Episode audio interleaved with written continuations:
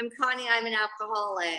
I really appreciate it, Christine and everybody. Thank you for this opportunity to share my experience, strength, and hope.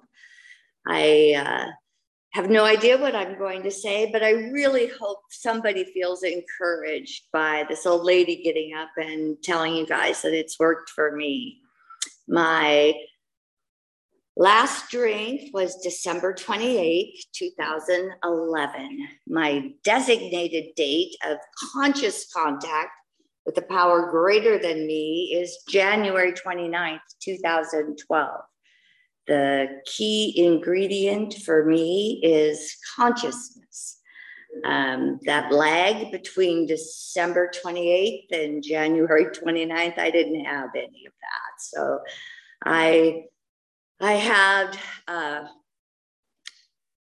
an opportunity to be stopped, and uh, it resulted in some fairly significant injuries, nothing life threatening. Um, but they diagnosed it as a failure to sustain consciousness.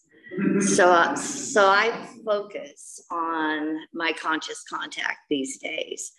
Um, I have no memories uh, for a very long time. I have two events that have stuck with me, though. Um, the first event, uh, and I don't really have times or dates, it was pretty much mush up there, uh, was this voice, very professional, doctors, calm, confident voice. And I can see my adult children standing over me. And the voice is telling them she won't go home. Uh, she's not ever going to be able to take care of herself. She will not understand you, nor will you understand her. She will not speak.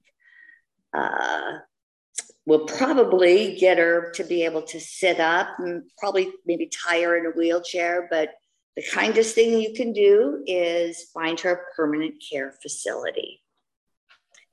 And I could see my kids' faces and the horror as they realized they would be burdened with me for the rest of my life.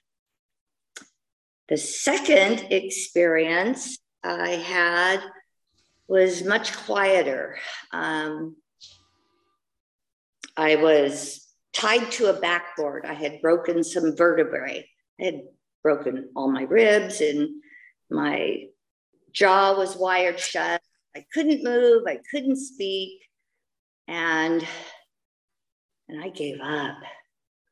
I was alcoholic. and I admitted it. And and I didn't have anything left in my entire being. I completely and totally accepted the unmanageability. Even I knew I was tied to a backboard. Uh, nothing I could do for myself. And at that very moment, this unsustained inner resource, as our literature defines it, started to fill me up. Yeah. Inside out, every single fiber of my being knew that I would be restored. I would all I had to do was quit doing it my way. Start aligning with this energy, being a part of this light. And so I made a decision. Uh, okay, I'll try that. So far, it hadn't worked out so well for me previously. So the rest of my story is summed up like this um, I start every single day with those two pieces of that missing part of my life. When I start to coalesce in the morning consciousness starts to trickle in, I see my kids' faces and the horror as they thought that's what they were going to have to deal with. hear the voice that tells them permanent care facility. And then I get the grins because I'm standing, I'm walking. How many people can understand me? Okay, so I do speak and I can understand. I've been restored. Uh, and then I get up and I giggle and I walk my dog and I try to practice these principles all day, every day instead of drinking, which is how I lived before all day, every day, drinking. And today I get to practice being kind, which is really not my true self. I've learned that the principles of Alcoholics Anonymous allow me to be a participant instead of unconscious as I move through this life. I strongly, strongly align with uh, the idea that Alcoholics Anonymous is a set of principles, and all I have to do is practice.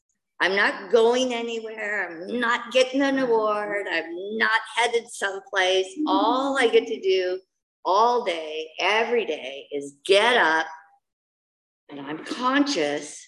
So I apply these principles to my life. One of my favorite lines in the big book says, It works. It really does. And that's it. Thanks. I'm.